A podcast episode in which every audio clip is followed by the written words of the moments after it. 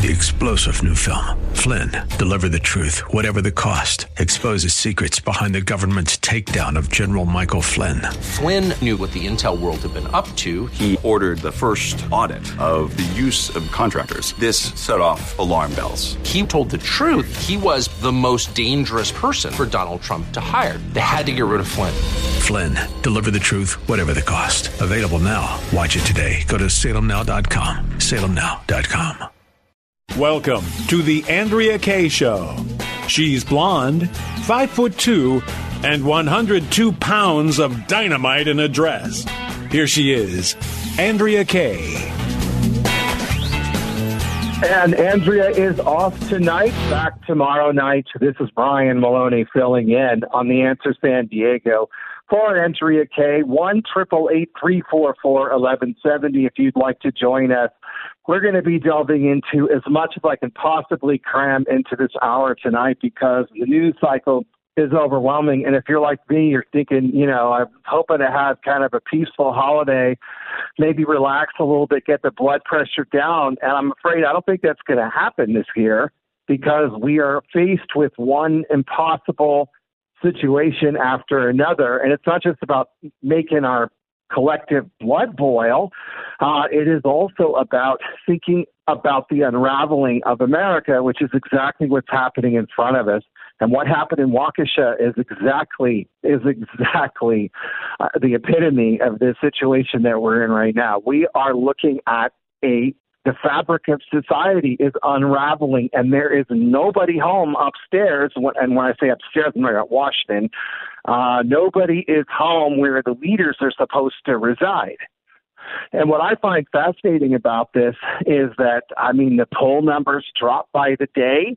Uh, and it's not just the overall approval rating of Biden that is sinking. He basically just has, at this point, the support of a core group of, of left wing Democrats. He's lost most of the independents and didn't have the Republicans, no surprise there. But when you lose the independents, it's a really big group of people who live in the suburbs and they mostly in past elections have you know veered toward Democrats for the most part. Now every survey, even the most liberal surveys you can find, uh, are, are they can't even find good news uh, for this White House regime. They can't find. I mean, they they poll people on on individual issues like immigration. Uh, you go down the list, law and order. Uh, inflation is the one that's just driving Americans mad right now. I mean, that is coming up in every survey as uh, the, the most important consideration because if you've been in a store recently, like I have, uh, not only are stores missing a lot of items that we ordinarily would expect to find, but when you do see them, uh, the prices are crazy. And this is even at a place like Walmart. I mean, we're not talking about your neighborhood specialty grocer. I'm talking about the discount stores, and even there, the prices are just.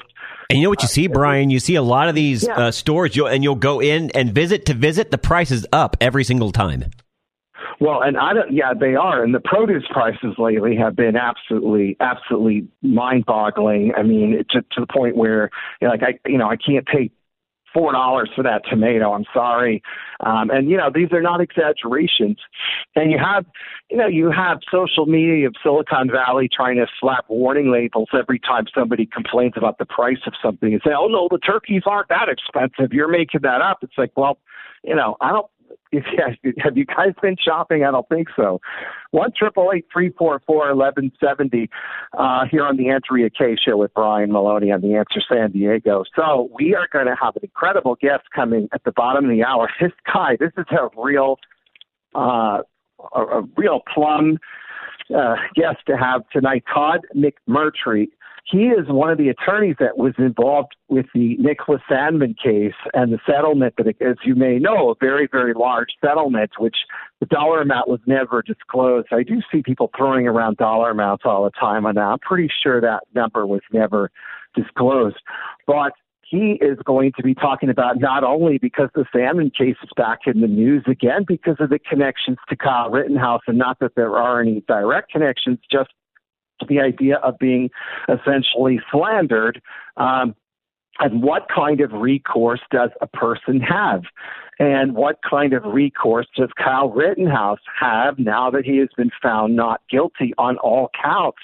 So I've been seeing a lot of people, you probably have too, on social media debating what kind of suits that uh, that Rittenhouse might be able to file. Could he potentially file one against uh, Joe Biden? You know, we'll ask him because I certainly am not the legal expert that could tell you one way. I'm sure you could file one. I don't know if it would get anywhere, but let's find out from him at the bottom of the hour uh, whether whether something like that would have a chance. And I, I guess the argument that's made is that because uh, Biden called him a white supremacist, which there's no basis for that at all, uh, as we've found out the uh, you know because of, of that because Biden at the time was a candidate for president and not the president at the time the immunity idea does not work it does not fly there. But at the same time the other side of the argument is that Kyle Rittenhouse was a public person or a public figure, and then that means that the New York Times versus Sullivan case kicks in, which which makes it very very hard to sue if you're considered a public person. If you're if you're considered in the spotlight, my argument on that one would be Kyle. Nobody knew who Kyle was before that night. Uh, you know, he didn't. He wasn't trying to become famous. So I'd like to know what Todd McMurtry has to say about that when we get to the bottom of the hour. So we've got a lot of other things. If you'd like to call in about one eight eight eight three four four 1170. This is the kind of day where the news cycle is overwhelming in a way that is very difficult, as I mentioned at the top of the hour. And one of the ways that it is extremely, extremely disturbing is to see the details of the Waukesha uh, massacre, and there's no other word to use for it. And the media on this has been the, I mean, the the gymnastics they've been trying to uh, conduct here, the mental gymnastics to try to downplay this and whitewash this situation. I mean, it, and it's not fooling anyone. This is the problem.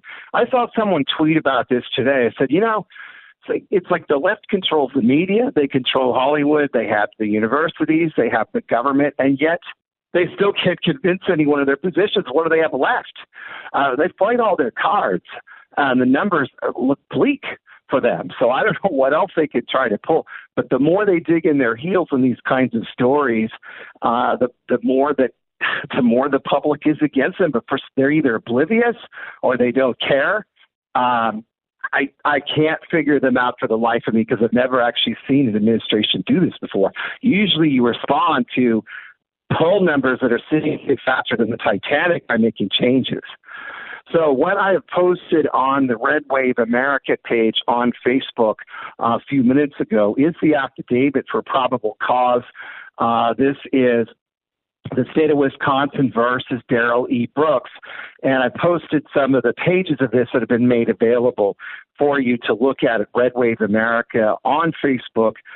So, what you could see, some of the details on here, we're just finding out for the first time. One is that there are 62 total victims, which is a larger number than the media has ever reported. I hadn't heard a number above 50.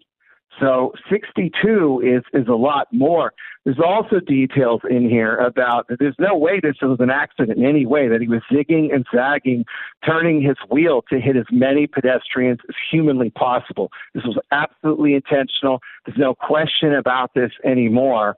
Um, you know, and and the guy, I mean, so for the media to say he was fleeing some other crime scene or something like that makes it okay. But I mean, there's no truth to any of the theories that have been throwing out there. This was an intentional act of terrorism, and it changes the way uh, we are all going to have to function as Americans from here on out because there are going to be copycats. There are going to be people who see this and see the way it's celebrated by some very sick people in our society, and they're going to want to be the next one to do it.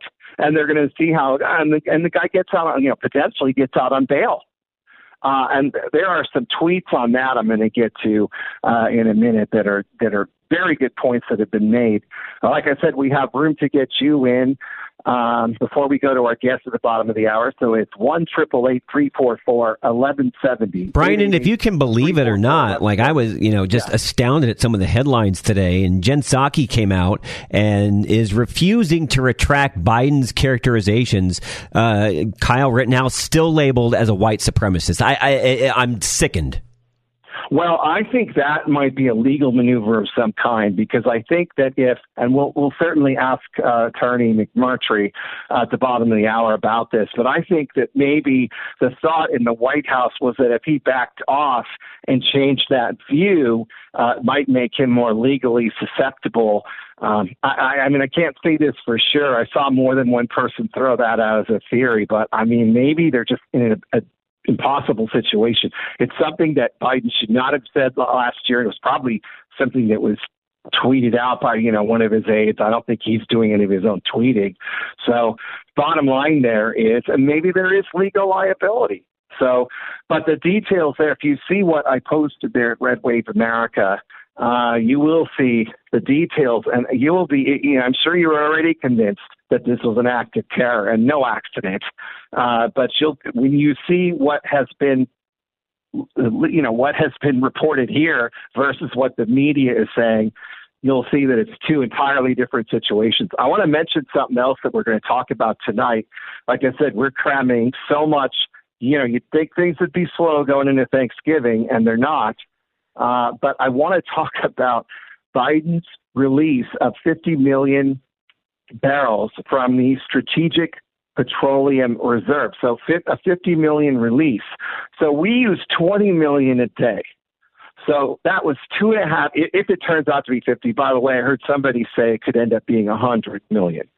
So we use we use 20 million a day. And by the way, our Secretary of Energy, the former governor of Michigan, Jennifer Granholm, did not know that number was a reporter asked her how many how many do we use per day? I, she didn't know i have to look that up. Uh, i mean you know that's your job lady. You should know this. I mean you should know. So the bottom line is when this release was announced the obvious hope by the white house was to get oil prices to sink on the news because you're releasing a lot of oil right nope Nope, it was laughed off by oil traders, and oil started surging higher. So this has been completely counterproductive. The reason why it started surging higher was the traders said this isn't enough oil to make a difference, and you've kind of blown your wad here. And, and, and by the way, the one interesting point I got to add in there is that during the Trump administration, by the way, these are the same people, Biden and Jen and company, were trashing Trump for adding to that strategic petroleum reserve. At the time, those are the same barrels that are now being released by Biden.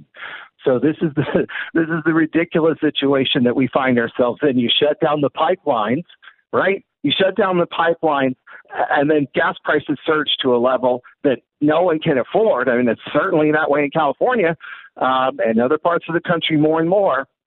And then you see the answer to that as releasing our our emergency reserve. None of this makes a lick of sense to the average American, and that's why the poll numbers go down and down and down and down. Pretty soon, it's going to be really hard to find a supporter of this guy. Pretty soon, it really is. Brian, I'll, I'll, I'll ask you a question that I've thought about yeah. recently um, because my answer, I believe, is what yours is going to be. Do you think they even care about poll numbers? Because I really don't think they do.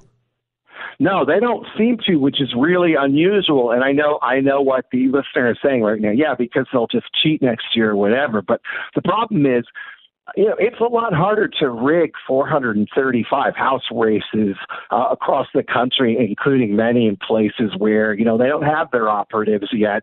Um, you know, you can't they don't have people in every single county in every single place. So that's the problem for them. I mean, they're certainly going to lose the House. They already know that maybe maybe that's what it is. We know we're going to lose Congress next year, so we're going to ram through as much as we can this year. The problem is the more they do that, uh, the more the chances of a complete blowout election next year. I mean, you know, people say, "Oh, well, how many you know seats could Republicans pick up?" Uh, you know, not the Republicans have done much to to earn this. They really haven't. They're just sitting on their duffs, really. I mean, we we all know this. We're all sick of that. Um, and we got a bunch of you know Kevin McCarthy non-leaders in there. Yeah, the more uh, I talk but, to, you know, a, a, lot of the independents that did vote for Biden, they're disgusted, and they're probably going to vote the other way come the next election and in the midterms. Well, and that's just it. And McCarthy and Mitch McConnell know they can just sit around and and do nothing and win the election next year because that's what's going to happen. But this, you know, there could be a hundred seat surge for Republicans. You're going to see Republicans elected next November in places you never thought possible. We already know this because we saw it this year in what almost happened and did happen in New Jersey. I mean, almost had a Republican upset for governor, and you had the state Senate president, longtime Democrat leader, and that big win in Virginia. Well, and and also the yeah the complete removal of Virginia as a blue state, which is now. If not a red state, at least now purple again. So that's that's the bottom line there. Total flipping of Virginia. All right, eight eight eight three four four eleven seventy so much more ahead. We'd love to have you join us and guest Todd McMurtry coming up here on the Andrea Kaye Show. Brian Maloney filling in on the Answer San Diego. Get more from The Andrea Kaye Show at OurFreeNation.org. Just search Andrea Kaye, spelled K A Y E. Andrea Kaye, the donut queen of San Diego. It's The Andrea Kaye Show on The Answer San Diego. And the media is in overdrive trying to figure out how to minimize and make the Waukesha massacre go away. Details coming out showing that this guy, he not only zigged and zagged to hit as many people as possible, elderly people, children, um, but he actually stopped at one point and then started again. So this whole like out of control motorist narrative is is absolutely false, and we're this is right out of the affidavit. Uh, so this is the Andrea Kaye show with Brian Maloney filling in on the Answer San Diego eight eight eight three four four eleven seventy. Todd McMurtry will be our guest in a few minutes. He was one of Nicholas Sandmann's lawyers, and he is going to give us the goods on what kind of legal. Uh, you know what's going to happen with Kyle Rittenhouse and any lawsuits that are filed. So we're going to get his expert take, and I'm going to wonder if maybe he ends up uh, representing Kyle. Uh, he may well. So we'll see. But you know, if you really want to talk about what people are buzzing about today, I mean, and this, I mentioned inflation uh, before the break. I mentioned that the inflation numbers are consistently showing up in polls as one of the most important issues. People can't afford things anymore. They can't afford life anymore. Everything is out of reach. Housing, food, gasoline, buying an automobile, forget it. Buying appliances, buying a washer and dryer. Have you seen the prices lately?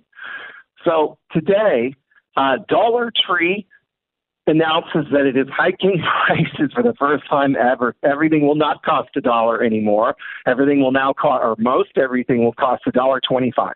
So it'll be a dollar and a quarter tree. Somebody was joking. They might as well change the name.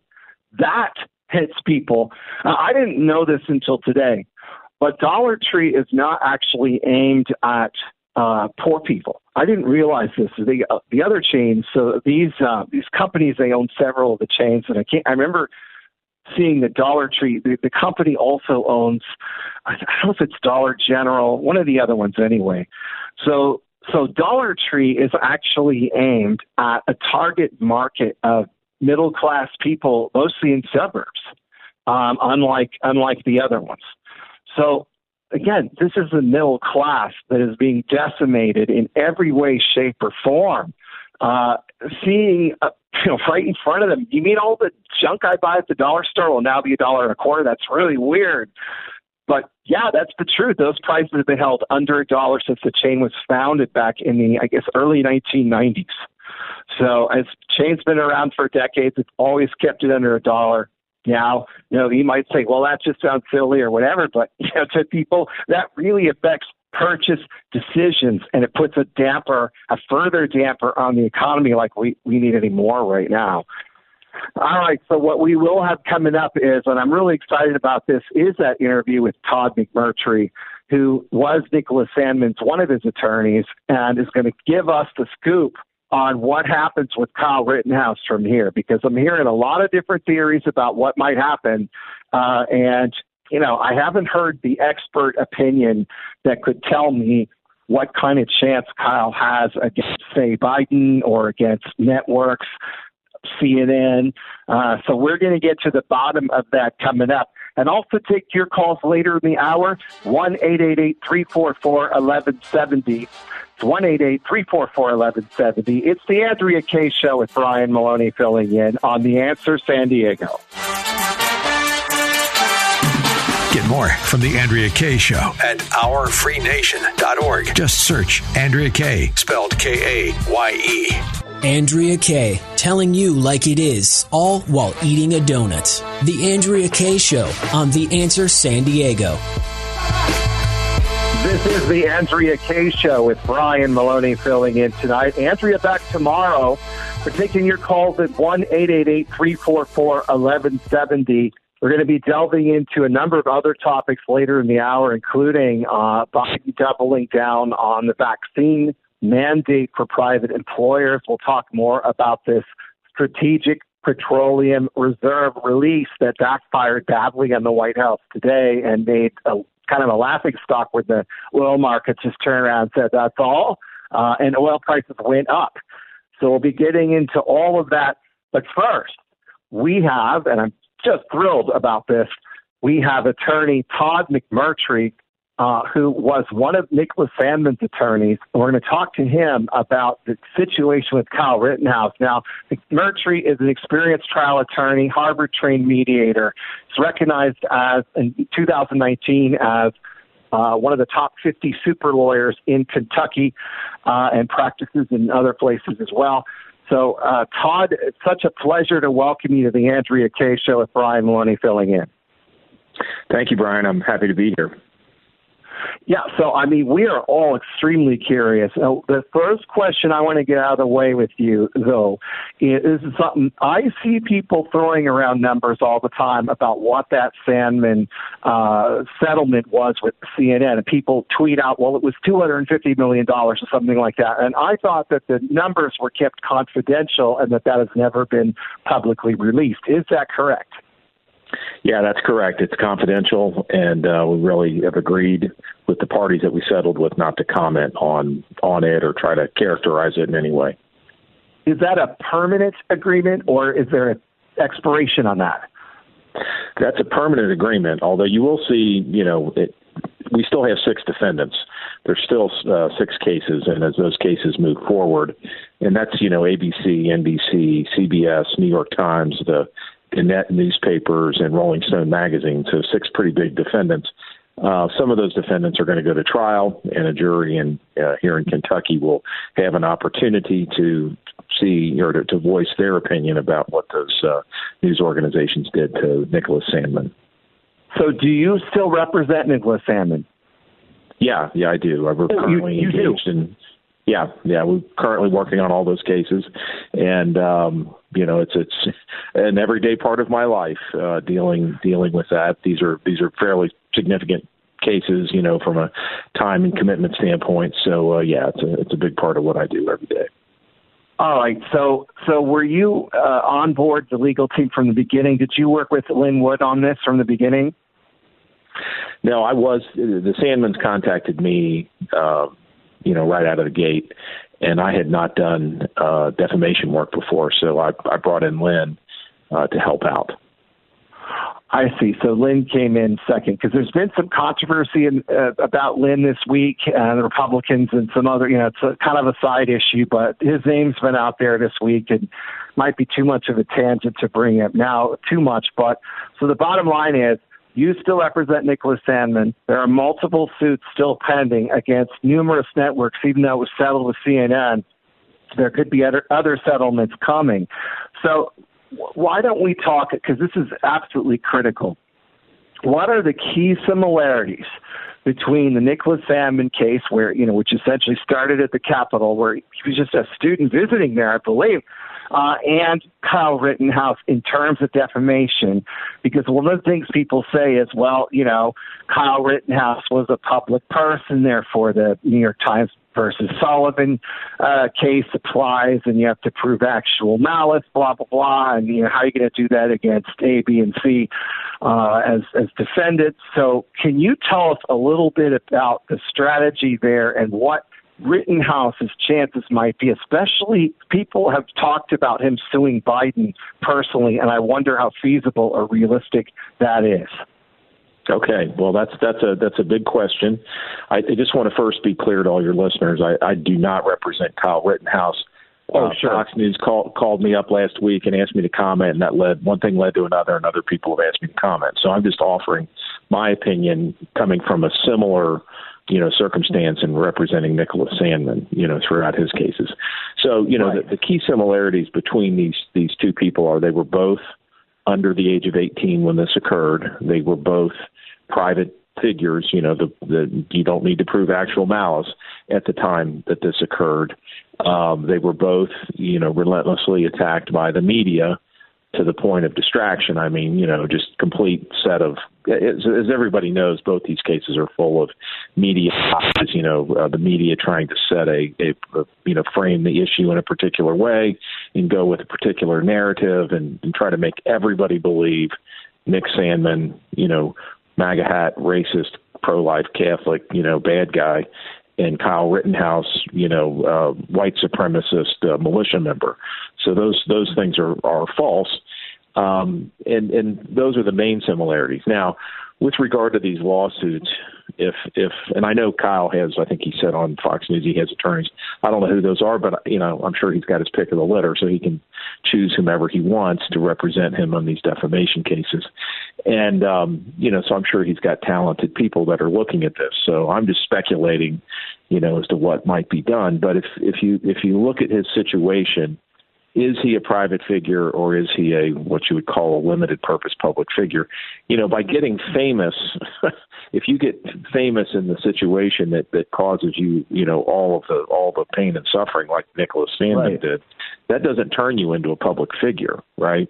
But there's this idea of thrusting yourself into the controversy which can kind of convert you over to a public figure. And I'm sure that the defendants in this case will argue that Kyle Rittenhouse you know, by going to Kenosha and being involved in, in that in that riot in the defensive capacity that he was, that he thrust himself into the controversy.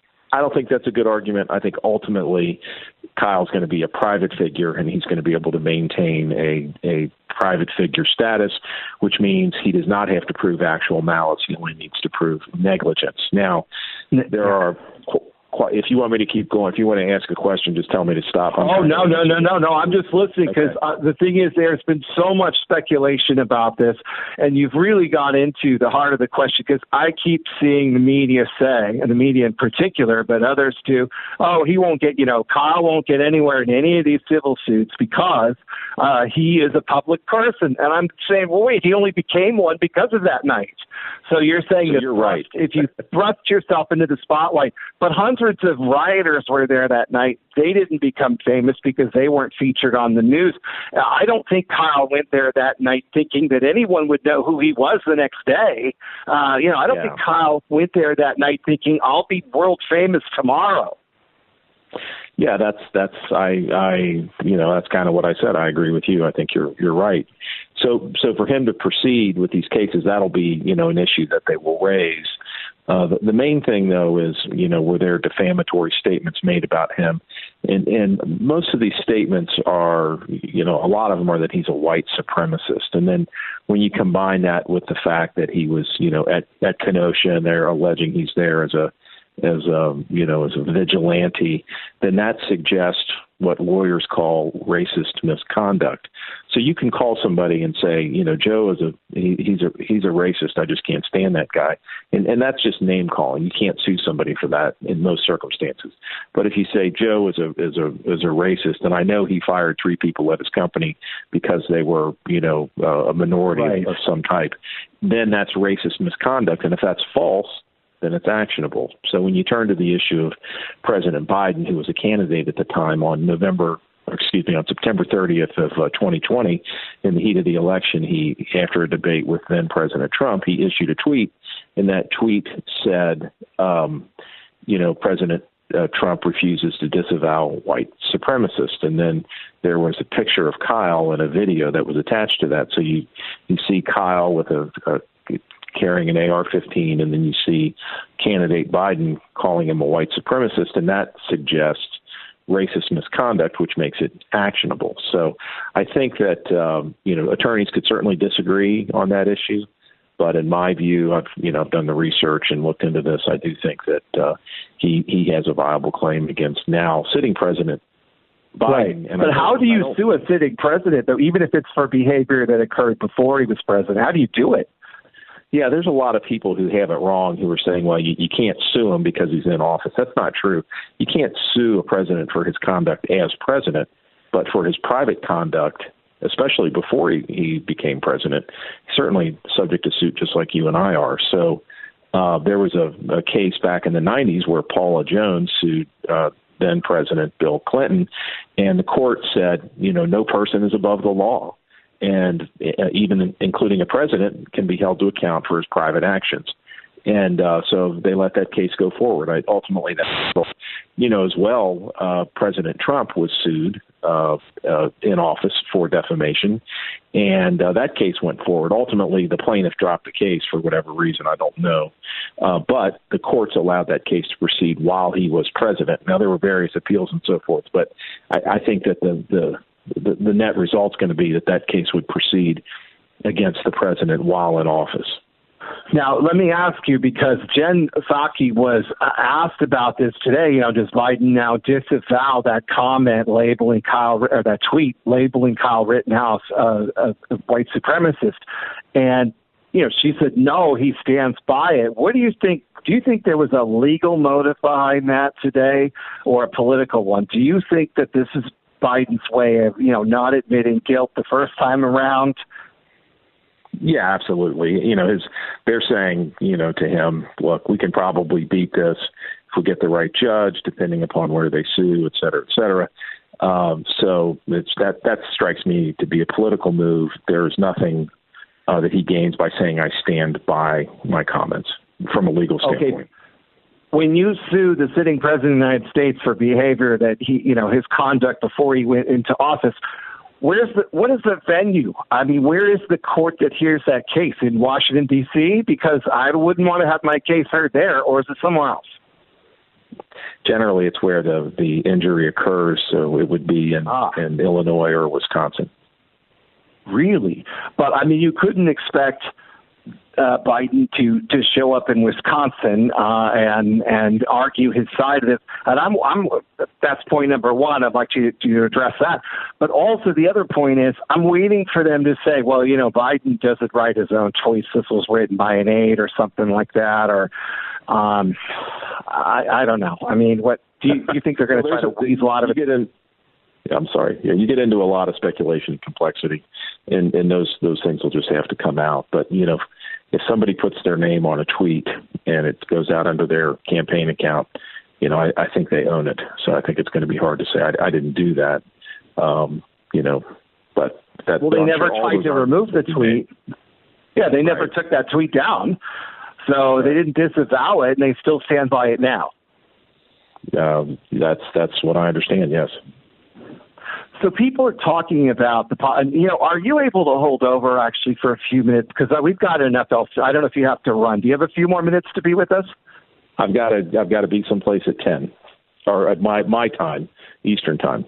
Okay, so well, we would just need a few more minutes with you, and that would sure. be wonderful if possible. Yeah. So our guest is Todd McMur. Oh, thank you so much, Todd McMurtry. We're going to ask him a little bit more about the difference and similarities between the Nicholas Sandmann case and any civil suits filed by Kyle Rittenhouse, uh, because this is the what everybody's talking about right now. Well, one of the things anyway. One triple eight three four four eleven seventy.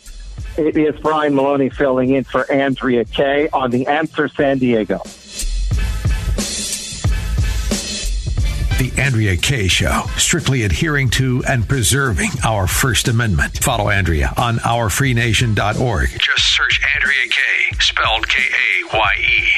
You're listening to The Andrea Kaye Show on The Answer San Diego. And Andrea Kaye is off tonight. It's Brian Maloney filling in on the answer San Diego. One triple eight three four four eleven seventy. Our guest who was kind enough to hold over with us, which is which we really appreciate because he's a very very busy man. Attorney Todd McMurtry, who is, was and is uh, one of Nicholas Sandmann's attorneys, and we've been talking about the similarities between the Sandman case and that of Kyle Rittenhouse. And we'll continue to talk about that. But I also want to, Todd, I want to ask you about the Waukesha uh, massacre because I want to know we're talking about a, a district attorney uh, who, Milwaukee County District Attorney John Ch- uh, Chisholm, elected in 2007 spent his career supporting cash bail system reform because he argues it criminalizes poverty. All right. So now we have, as a result of this, uh, because remember, I mean, he was accused of previous crimes days earlier. In fact, running over a lady, same thing. Darrell Brooks, this guy. So I'm wondering, from your standpoint, first of all, how you feel about Chisholm's approach to this. But second, what kinds of suits could potentially be filed? I realize that might sound like a premature topic. We've got, you know, 62 victims. We've got people in the hospital. The whole thing is is is horrendous. But um, what what could come of this? I mean, where do you think that might go on a civil on a civil level?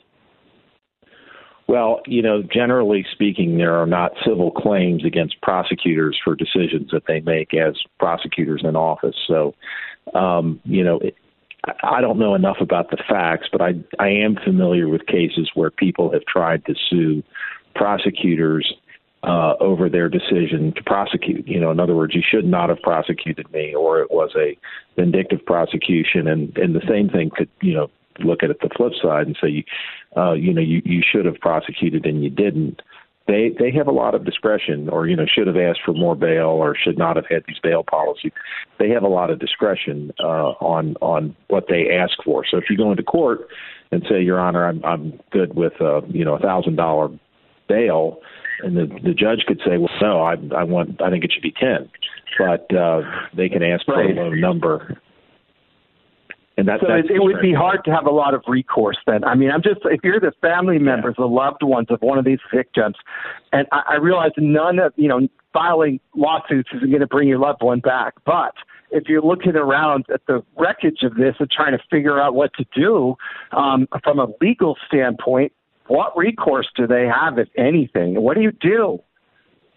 Yeah, no, I, it, it's it's a you know victims of crime. Uh, states have funds for victims of crime, uh, but suing the you can't sue the state for failure to stop a crime. Um, that's just there, there's no liability there. So uh, I, I think that that the tremendous tragedy that it is doesn't offer an easy legal solution um, to the families. Well, that and that's that's makes this so much harder. And not only that, but the way the media is trying to bury the whole thing because it doesn't fit their political narrative, which makes it a hundred times worse.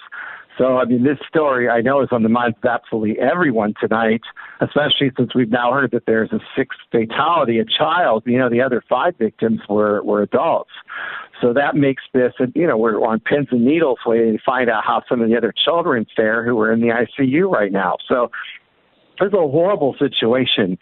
So, uh, but the bottom line here is that uh, getting back to the issue of Kyle Rittenhouse, do you see the same procedure that with Sandmann, where you have individual suits filed against each one of these networks? Do you see the same thing happening again? Because remember, Rittenhouse was characterized you know, as not just by Biden that way, but by these networks. I mean, especially if you're, you know, going to go after NBC, how many how, you know, what happens from here? Well, the thing is, there's an infinite number of defendants in cases like this because every Hollywood person, you know, said, said something nasty in the process, and you know, all kinds of publications said something nasty in the process. And basically speaking, though, the best defendants are going to be the national defendant that that you know you can sue in any state. So if, if there's a, a celebrity that says something defamatory in California, you probably have to go to California to bring that suit, which is challenging. So they'll probably look for defendants such as the mainstream media, um, you know, uh, organizations that that kind of had this narrative. And I, I think you raised a good point uh, by saying, you know, that the media is is ignoring, uh, you know, the, the the one tragedy and highlighting another and uh, that's just because that's what they do. You know, they're they're trying to form a narrative and they're trying to to persuade everybody in one direction or to scare them and keep them from you know from challenging them. So you get a situation yeah. where the the media is kind of an enforcer, and I think they go after people, you know, younger people like uh, Nick Sandmann and Kyle Rittenhouse because they can you know destroy these people and it's so right. devastating to watch that it scares well, that people is, off. It, well, yeah, it Todd, scares them uh, into submission. Well, that's exactly right, Todd. And what we see time and again, and this the media has perfected, they have weaponized this. They define you before you get a chance to define yourself. And they do this to political candidates that they don't like, presidential candidates, and anyone they don't like. They simply decide how you will be labeled, and that's that and until people realize that they have to define themselves first before the media does it for you, um, it, this will keep happening. So, so what you're telling me essentially, though, is that it's a lot easier to sue a network because they do business in all 50 states, whereas the Hollywood celebrity sat there and tweeted out their rant from from L.A., uh, which makes this more difficult because you know, so just in terms of the legal standpoint, there that incident only occurred within the borders of California. Is that what you're saying? Right. So somebody can defame you on Twitter, and uh, but you you you generally cannot sue them in your home state.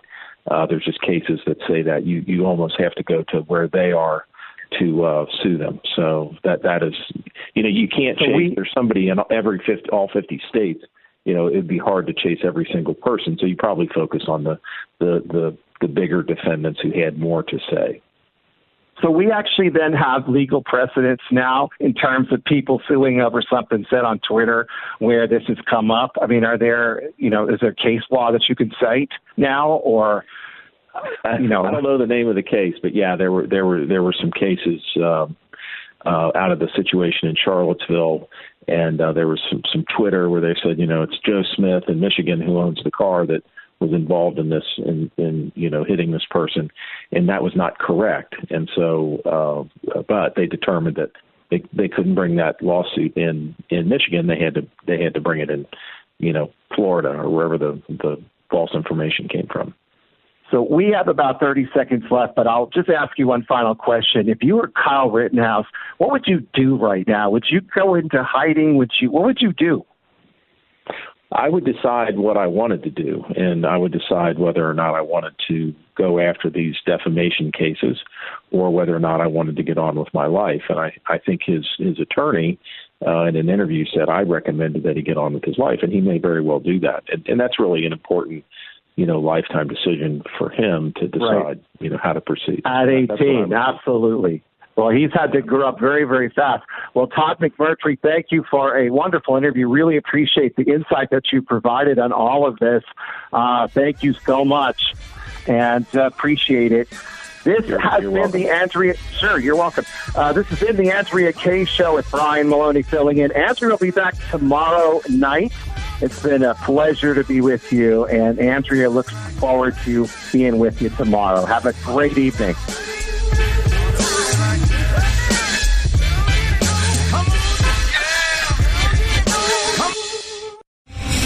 Star general Michael J. Flynn, head of the Pentagon Intelligence Agency, knew all the government's dirty secrets. He was one of the most respected generals in the military. Flynn knew what the intel world had been up to, he understood its funding. He ordered the first audit of the use of contractors. This set off alarm bells. The explosive new documentary, Flynn, Deliver the Truth, Whatever the Cost, uncovers the facts behind this scandal. Flynn told the truth. He was the most dangerous person for Donald Trump to hire. I find out the worst enemy that I'm going to face in my life is right here in America. They took my assessment and they wanted me to change it. And I was like, I'm not changing it. They had to get rid of Flynn. with in depth interviews, archival footage, and never before seen personal records of the man behind the headlines. I just felt like I was drowning. Flynn, deliver the truth, whatever the cost. Available now. Watch it today. Go to salemnow.com. Salemnow.com.